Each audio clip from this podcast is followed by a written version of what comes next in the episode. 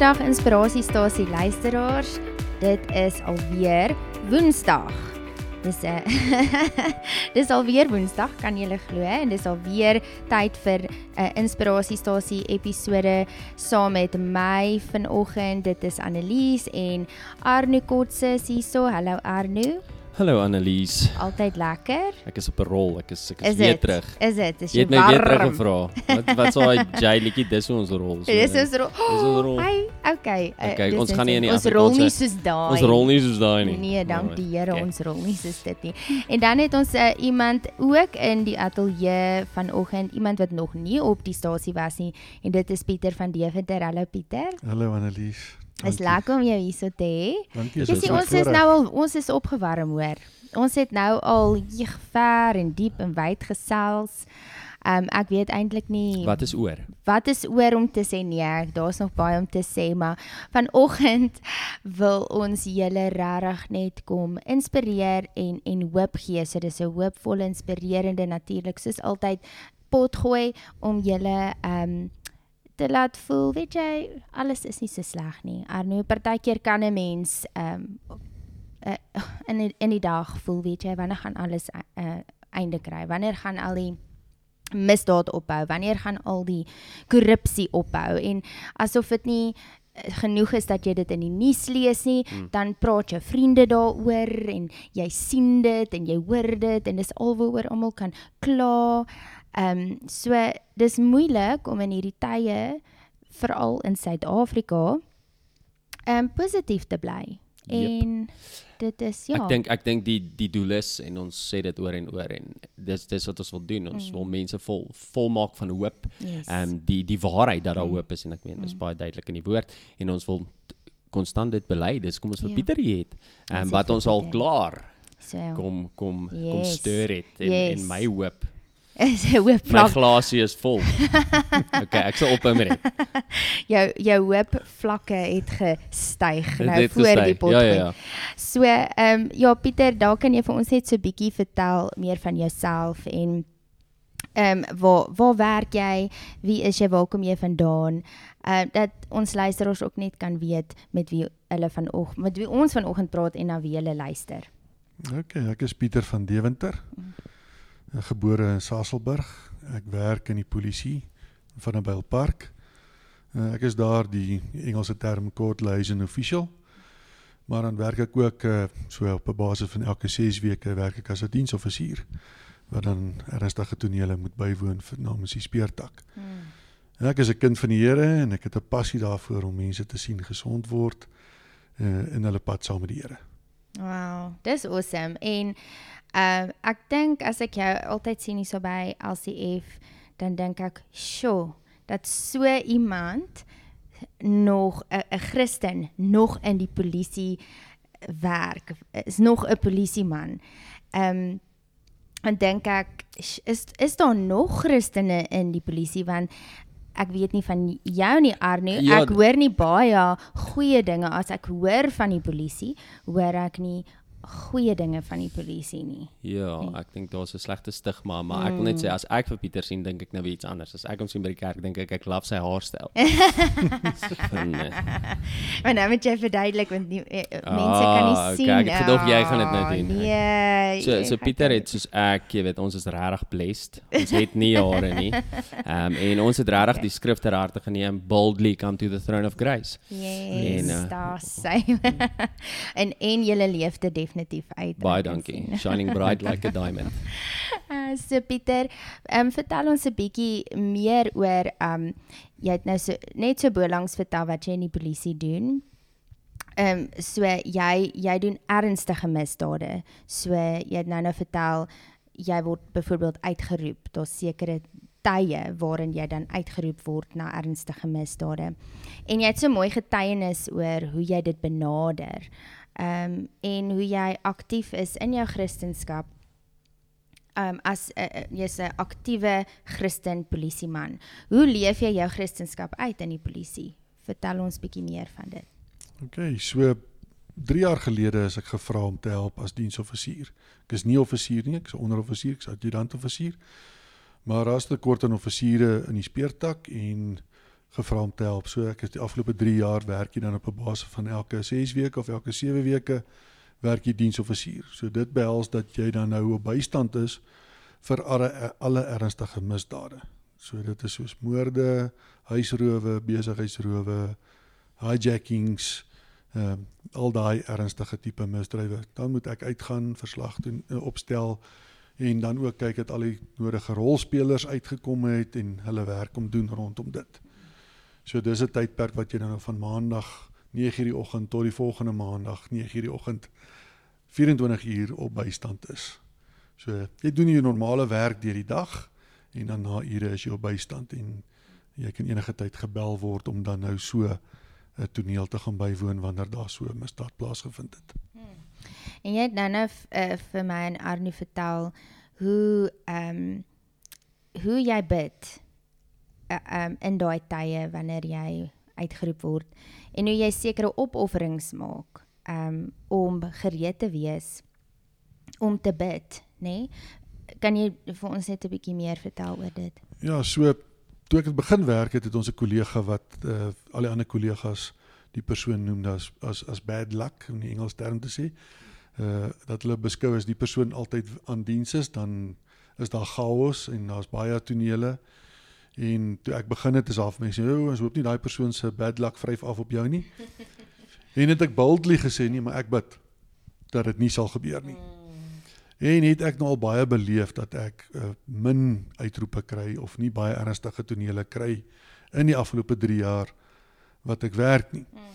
So hoe ek dit benader dan ook is uh mense moet altyd die silwer randjie soek. So dis 7 dae wat ek moet afstaan om op bystand te wees. So jy probeer slaap inkry wanneer jy kan. So jy doen jou werk, jy slaap vroeg, jy bid en jy gaan slaap. So is nie ek opoffer dan om nie baie TV of iets te kyk nie. Spandeer tyd in die woord en slaap want uh, as jy oproep in die nag kom dan wil jy daarom 2 3 ure se slaap reeds in hê en dat jy die werk kan gaan doen en nie ook soos 'n zombie voel en mm. en aangaan nie. So dit is hoe ek dit dan benader.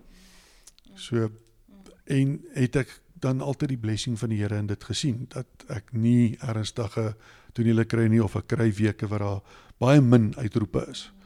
Jy weet, ek kry 2, 3 of 4 uitroepe. Ja, maar Januarie maand het dit so bietjie bietjie verander. Uh, maar ook soveel so het, het, het die guns van die Here jou agtervolg dat ehm um, die mense gesê het hulle wil saam met jou aan diens wees. Is ja, van, van want elke maandagooggend moet jy dan ook nou op 'n vergaderingkie verslag gee vir die misdaad van die week. En het dit nou het hulle begin agterkom dat wanneer ek diensoffisier was, is daar nie baie misdaad gewees nie. So van die ander die uniform die ons die wispoloffisiere noem het al vir my kom sê wanneer jy weer kol werk wil ek saam jou kol werk want dan is daar nie baie tonele wat uitkom nie. So en die Here kry al die eer daarvoor ja. want dis die Here wat dit bewerkstellig is nie omdat ek oulik of iets is nie. Ek bid maar net en die Here kom deur vir ons. En is nie te sê dat my ander kollegas nie bid nie. Mm. Ek ervaar net guns op my wanneer ja. ek werk dat dit ek nie ernstige tonele kry nie. Sure. Ja. Wat sê jy nou weer vir die mense bel my as jy my nodig het? Ja, so wanneer ek in die uh, uitloop en ek bevestig dat ek die diensoffisier is in veral ons client service center of in Afrikaanse agklagkantoor, sê ek vir hulle uh het ek hierdie motto van call me if you have to but pray that you don't have to. En uh en dan stem hulle altyd met my saam en sê ek ja, want uh want as jy bid of dat ek as ek nie hoef uit te gaan nie, is daar nie ernstige misdaad in daai week wat ek dan nou die diensoffisier werk doen nie. Sure. Hoe awesome is dit om te hoor dat daar's iemand in die polisie en en soos ons nou nog gehoor het, jy is nie die enigste een nie. Dank die Here vir dit. Um wat regtig hulle hulle rol as Christen ernstig opneem in die polisie en besef die um die effek van jou gebed um en hoe dit 'n impak maak op nie net jouself, jy bid nie net dit vir jouself nie, maar op vir die gemeenskap en vir jou mede-kollegas. En dit maak 'n impak op dit voel daai sirkel word net al hoe groter en soos wat jy aangaan en jou kristendom uitleef, maak dit net 'n groter en groter impak op die mense mm. rondom jou. En ehm um, selfs dat mense miskien, ek weet nie uh, of dit die waarheid is nie, maar begin te dink maar miskien moet ek my werk benader soos Pieter. Miskien moet ek 'n meer positiewe uitkyk hê um en begin glo dat daar nie misdaad sal wees wanneer dit um my diensbeurt is nie. Dat jy ander inspireer om te dink soos jy en te kyk soos jy. So ja, well done en dankie dankie dat jy vir ons net kom hoop gee en kom deel en oop wees om dit met ons te deel vanoggend. So ehm um, Pieter, jy eintlik hoe hoekom jy hier is en hoekom ek jou, met jou gepraat het is ehm um, so rukkie terug het daar getuienis op die Street Salvation groep. Nou julle ken die Street Salvation, ons het nou al vir Conroy en Jenny 'n paar keer uh, op die ehm um, in die ateljee gehad. En daar het 'n getuienis van jou kant af deur Conroy gekom dat daar 'n week was hier in van 'n byl, kan jy glo? Waar daar geen ernstige misdaad was. Kan jy glo ek het gehou van dit. Kan jy glo? en dis juist die ding, ehm um, Arnie, ons moet glo, nê? Nee? Ons moet glo dat die niks is vir die Here onmoontlik nie. nee, uh, hi julle. Van Walt is nie so bad nie. Nee, ek is hier. Jy is hier. Pieter is hier. Dis awesome mense in van Walt. Maar ehm um, ag vertel ons 'n bietjie meer oor ja, hoe hoe daai ehm um, hoe dit afgeloop het en hoe dit gekom het dat Conroy toe daai boodskap hier uitgestuur het. Ja, dit was nou my laaste kolbeurt wat ek gehad het in die eerste week van Mei wat ek weer op diens was. So ek was op verlof gewees, my dogter is getroud en ek was op verlof. En toe ek nou die tweede Mei terugkom by die werk, toe vind ek ook sommer uit oor met die intrapslag oor die huis sommer diens of is hier hierdie week. So die silwer randjies, maandag is al verby. So uh, ek begin toe die Dinsdag met 'n met 'n clean slate soos hulle sê en ek het uh, toe nou begin om om te werk. So my tipies my diensoffisier week begin, Here, asseblief, ek het U nodig in hierdie week om 'n rustige week te hê uh, en om goed te slaap en en die geleentheid te hê om te kan slaap. En dan is dit die opoffering, dan is dit gebedtyd en dan 'n uh, aanleiding van Anton se preek laas, jy weet, uh, toe hy gesê het van hoe mens wag vir hemelvaart, toe hy gesê het uh, oor wag is dit ek moet wag vir 'n oproep. So wat doen ek as ek wag? So spandeer maar tyd saam met die Here. Jy weet bid en slaap want jy weet jy kan in die nag uitgeroep word vir tonele. En het dit gekom dat Konroy hulle die Dinsdag het hulle gaan bid by by Hoërskool Driehoek en hulle het uitgegaan en het ek net op opgelet in die week dat my foon lui nie. So teen teen Sondag het hy eers begin lui weer waar daar mis weer daar mis ernstige misdaad was, maar ek het ek het die Sondag 'n toneel gehad en ek het maandagooggend net voor ek daar gemaak het 'n toneel gehad. Maar van die Dinsdag tot die Saterdag was ek vir geen ernstige misdaad uitgeroep nie. En uh, sê ek net vir die Here dankie dat hy weer die eer kry daarvoor. Uh my Januarie maand wat ek sê wat was dit 'n uh, baie chaos geweest. Dit begin met ernstige misdaad tonele.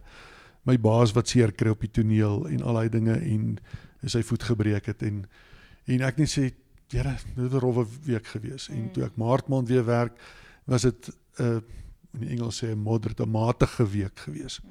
Waar daar uh, weet basies twee tonele per dag was, mm. 14 vir die week. Jo. En ek het net gesê, Here, ek ek ken dit nie so, ek ervaar dit nie so nie en, en ek kan nie verwag dat ek altyd nie niks gaan hê nie, geen misdaad gaan hê wanneer wanneer ek werk nie, want ek is nie so spesiaal nie, ek is maar net 'n kind van die Here mm. en die vyand is lustig. Mm. Maar die Here kom deur wanneer ons bid. Yes. En toe Konroy daai toe ek vir my Sondag sê dit is ek julle het gebid en ek het ervaar dat selfs misdaad het afgeneem toe ons net gebid het. Wow. En dis die krag, weet ons tema by LCF is gebed. Mm. En die krag lê in gebed. Amen. En toe Anton Hemelvaart ook bid van wag, dis dit ja, dis hoe mens wag. Mm. As jy wag, wag jy bidend. Yes. Jy wag op die Here en mens wag om om van hom af te hoor. Mm. Ja. En met 'n verwagting. En hoe die Here vir Pieter gebruik, juist dat die dat die mense en ek weet nie hoe hulle harte lyk wat wat saam om werk nie, dat hulle openlik bely maar jy ons wil hê Pieter moet aan diens wees want ja. wanneer hy aan diens is. Jy weet so so ehm um, hoe die hoe die Here, jy weet, sy gehoorsaamheid en sy geloof en en die impak wat hy dan los in daai ouens se lewe. Jy weet, dit word 'n geleentheid om dan te getuig om te sê, maar dis nie Pieter nie, dis verseker. Die Here die Here se guns. Absoluut. Yes, amen. En ehm um, Pieter, jy het ook die liggaam van Christus nodig om in plaas van laat ons die hele tyd die negatiewe sien of die negatiewe praat van die polisie, ehm um, te besef dat daar is God se agente in die polisie wat aktief besig is om 'n verskil te maak in sy koninkryk in die polisie in te bring. So, ons gaan nou net 'n breek vat. En dan na die breek gaan ons 'n bietjie verder gesels oor hoe kan ons julle in gebed ondersteun. Ons is nou weer terug.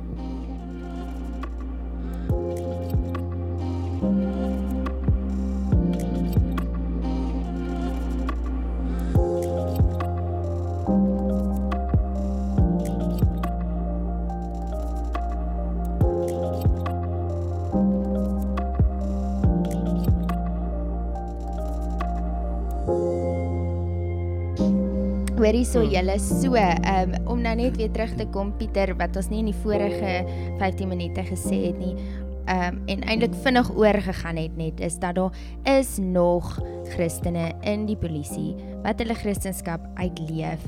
Um en daar is eintlik baie gebed in in die polisie. Vertel ons 'n bietjie meer van dit. Ja, so uh daar's baie van my kollegas hmm. op op my speurtak en reg oralste mm. is daar gelowiges wat openlik gelowig is. Mm. En vind ek dat ons begin nie 'n dag nie oggend sonder gebed nie. Yes. Daar word altyd gevra wie gaan vanoggend vir ons bid. Wow. Al is daar niks op die meeting se agenda nie sal daar gebid word. En uh, en so ook elke ander meeting wat plaasvind of dit by die distrikkantore is of dit op die stasievlak is waar waar ons ook al kom elke vergadering word geopen met gebed. En dan so gebed tipies by die mense dan vir die veiligheid van ons polismanne wat operasioneel werk, bid vir die beskerming van ons families terwyl ons werk en dan bid ons vir die die meeting dat die Here se naam sal verheerlik word daaruit. Wow. Ja, dis awesome. En ehm um, jy het nou so vinnig ook 'n getuienis gegee van jy weet die mense wat uh, die polisiemanne in hulle taal. Uh hulle bietjie onkruid in hulle taaltuin en dan dit is moeilik om rondom mense te werk wat die hele tyd die Here se naam uitelik gebruik mm. veral as jy die Here ernstig opneem. Um deel maar net met die luisteraars ook ja, so, hoe jy dit hanteer. So ietsie wat ek julle nie vertel het nie toe ek 'n polisieman geword het. Toe vertel my oom my, hoe die polisie gaan jou twee goed leer. En so 'n jaar later dat ek 'n polisieman is, toe sê hulle het my drie goed geleer. Nou het hulle sê die polisie gaan jou leer drink en hulle gaan jou leer vloek. En jaar later het ek van dit my geleer rook ook. maar danksy die Here het ek teruggekom by die Here en hy het my gered en vrygemaak van al daai dinge en die taal en ja, enige polisieman het maar 'n krastaal en ek self is nie onskuldig nie. Ek kan ook daai daai woordjie laat glip en dan moet ons maar weer gaan bely voor die Here. Maar wat my baie keer geplaat is my mede-kollegas wat in die kantoor kom en dan die Here se naam uitelik gebruik. En uh, en ek weet om iemand te sê hoor jy moenie die Here se naam uitlig gebruik of hulle aan te vat. Uh sit julle dadelik in verdediging in. Hulle gaan hulle self probeer justify as ek Engelse woord kan gebruik of hulle self verdedig. So ek het die ding begin doen as hy die Here se naam uitgeroep het dan sê ek vir hom uh hy luister. Mm. En dan is hulle eers half bietjie die mekaar of uh jy weet wat bedoel jy nou sê ek jy het die Here geroep, hy luister. Hy sê elkeen wat hom aanroep sal hy nou hoor. So hy luister, so jy moet met hom praat. Mm, yes. En ehm uh, het ek opgelet. Hulle roep nie meer Here se naam so gereeld uit in my kantoor nie. ja, net nou luister hy regtig. Ja, en ek ek moedig hulle aan. Jy het ja. die Here geroep, so nou moet jy met hom praat. Hy luister, hy staan nou op aandag vir jou. Hy wil hoor wat jy wil sê.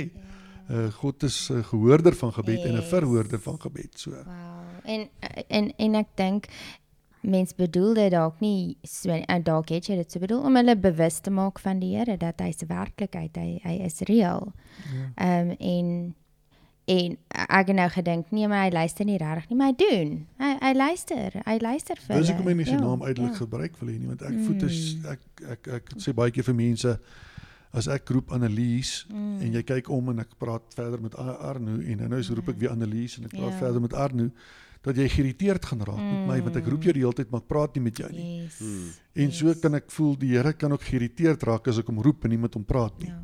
En dis hoekom ek maar vir mense sê dat oor die uh die Here geroep. wil jy gou ietsie sê ja, vir hom? Ja, jy moet hom praat. Jy het hom geroep, hy luister. Hy, ja. hy is 'n God wat alomteenwoordig is, so hy luister, so hy moet met ja. hom praat. So so Pieter, ek wil jou nou 'n bietjie op die spot sit. Ons het ons het nou gepraat aan die begin, toe praat ons van 'n uh, 'n uh, 'n uh, slegte stigma wat wat in ons almal se uh, se koppe kom kom vassit het rondom rondom die polisie. Maar maar kan ek jou hierdie vraag vra? Waarmee sien jy is die Here besig in die polisie? Op die oomblik is dit die moraal van die polisie maar redelik uh, weet laag in 'n sin van daar's tekort aan mense. Uh tekort aan uh ek amper kan sê skills wat ek dis nou my persoonlike ervaring. En en maar is die bestuur en almal besig om te probeer mense optel, maar die antwoord is die Here.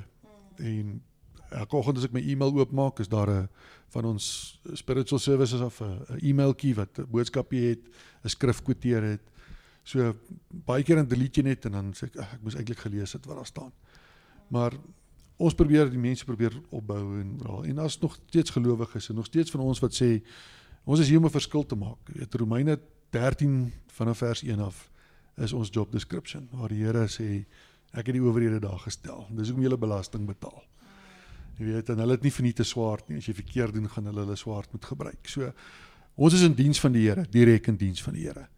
Uh sekondêr dien ons die gemeenskap. Uh maar ons is eers in diens van die Here om dan die gemeenskap te dien. En ja, daar's polismanne wat passievol is. Hmm. En uh nog baie daar is en sê ons wil 'n verskil maak en al is dit net vir my familie wat ek nog daar is of persoonlike redes. Jy weet uh, daar is nog mense, daar's nog opregte goeie polisiemanne.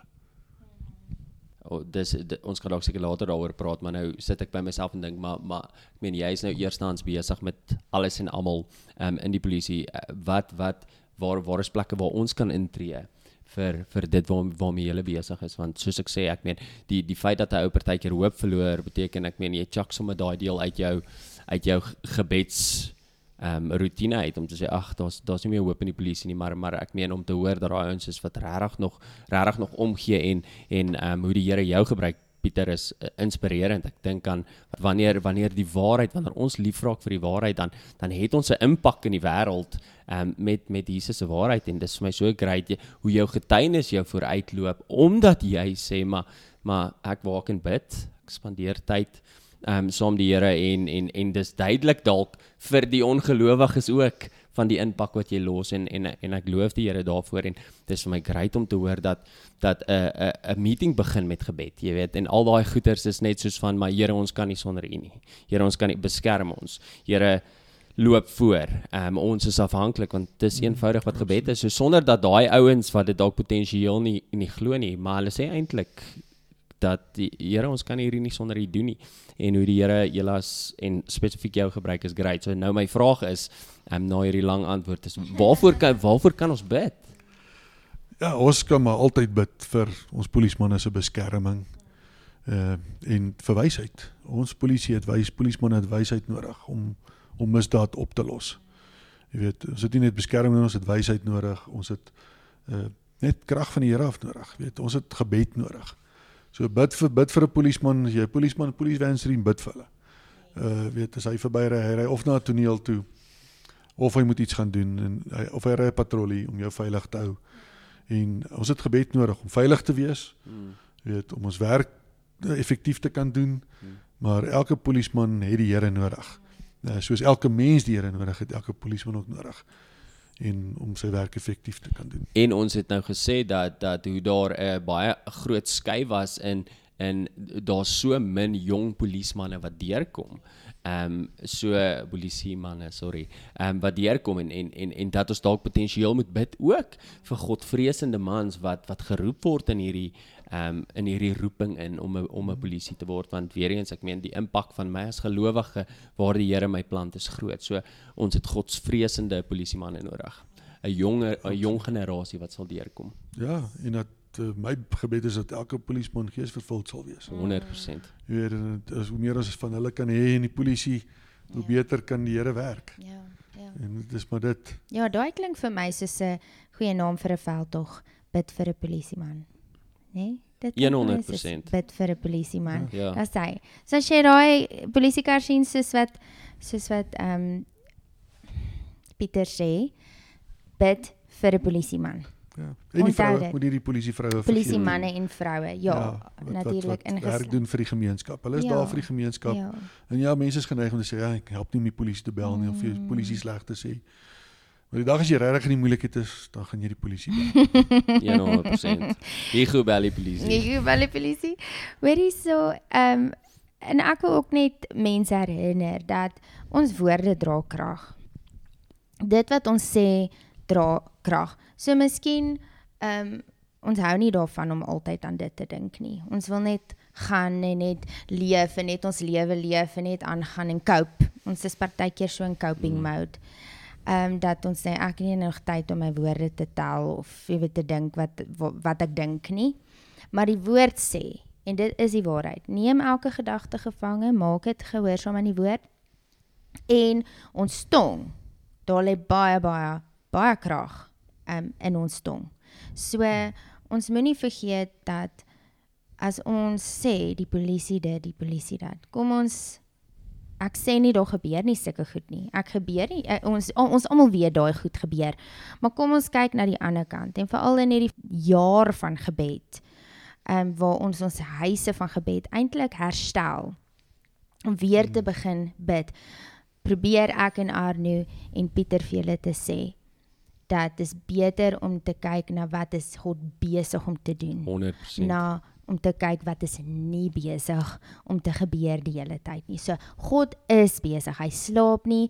Hy het sy mense in die polisie wat aktief is, wat bidend is. Kom ons vat hande saam met hulle en ons bid en ons begin positief te praat en te spreek en hoopvolle woorde te spreek oor die polisie en en soos wat jy ook nou net gesê het, ehm um, ehm um, Arno dat die gifts wat die Here vir ons gee affekteer nie net ons nie, maar dit affekteer almal rondom ons en dit het Friedel ook gesê. So ehm um, op dieselfde manier as ons kla en kla en kla. Daar's iemand in die ry wat jou hoor. Daar's iemand wat jou hoor terwyl jy in die kar ry en jy affekteer die mense wat jou hoor ook. Jy maak hulle saam met jou negatief. Hmm. So kom ons verander ons woorde. Ons verander hoe ons dink en ons maak dit gehoorsaam aan die woord. Hmm. Ehm um, so dis ook 'n uitdaging vir nie net vir my, ek hoop vir julle ook dat julle dit sal opneem saam met ons dat ons anders begin praat. Mense, ons het hoop nodig en dis hoekom ons hierdie potgooi ook gedoen het saam met Pieter sodat ons kan uh ons gooi, gooi eintlik God gooi 'n lyn uit vanoggend en sê hierso is 'n lyn van hoop. Gaan jy dit vat of mm. gaan jy sê nee ek nee dankie. Ek gaan nie hier hier is vir my nou te ver, mm. jy weet. Hierso is 'n lyn. Ons gooi dit vir jou uit. Klou aan dit. Mm. Klou aan die hoop wat vir jou gegee word en begin om saam met ons positief te praat. Ietsie van jou Arno? Nee, dis net uh die laaste ding dalk is ons moet intentioneel wees met mm. ons met ons gebeure. Um, yes. Ek hou van ehm um, wat Pieter ook gesê het, ek meen Conroy het wat gaan bid het, jy weet. Ehm um, ons ons het dan daai boldness in geloof om te sê, maar Here gryp hierin. Mm. En ek dink baie baie van ons as gelowiges het daai boldness verloor. Ehm um, as gevolg van jy dalk konstante slegte nuus. Ehm um, of ons ons leen ons oë en ons ore ore uit vir al hierdie slegte sensasie en en dat ons nie meer daai standpunt inneem om te sê maar watse tipe God aanbid ons? Ek meen ek dink aan Psalm 121 ek staan voor hierdie berg. Ek kyk op na hierdie berg. Waarvan kom my hulp vandaan? En ek as ek so na na Pieter se storie luister dan is dan is dit wat hy vir my vertel en en en hoe hy homself ehm um, ehm um, posisioneer 100% 'n standpunt van van wat hy glo oor oor wie die Here is en wat die Here kan doen. En en ek dink um, ons moet weer daai boldness inneem soos Conroy hulle gebed gebid het soos wat Pieter Pieter bid soos wat ons ons tema is um, rondom 'n huis van gebed.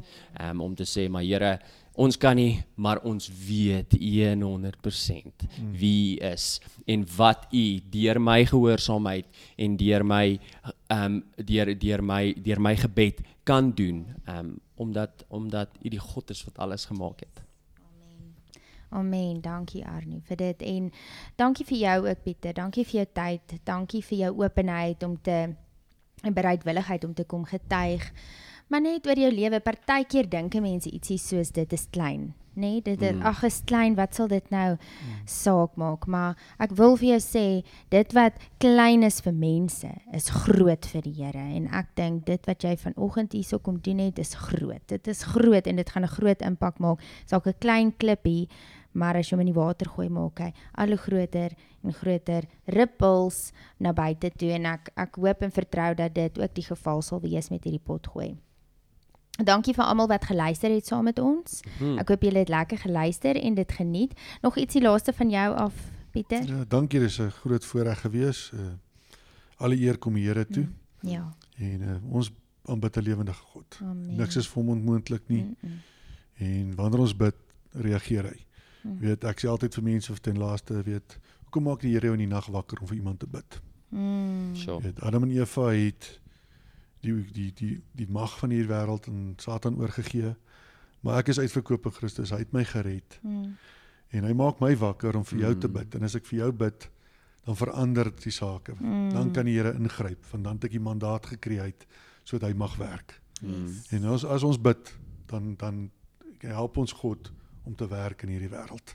100%. Amen. Sure. Amen. Lewende verhouding met die Heilige Gees. Amen. 100%. Jo, baie dankie julle. Waardeer dit. Dankie vir elkeen wat saam gekuier het en dan um, praat ons volgende week weer verder.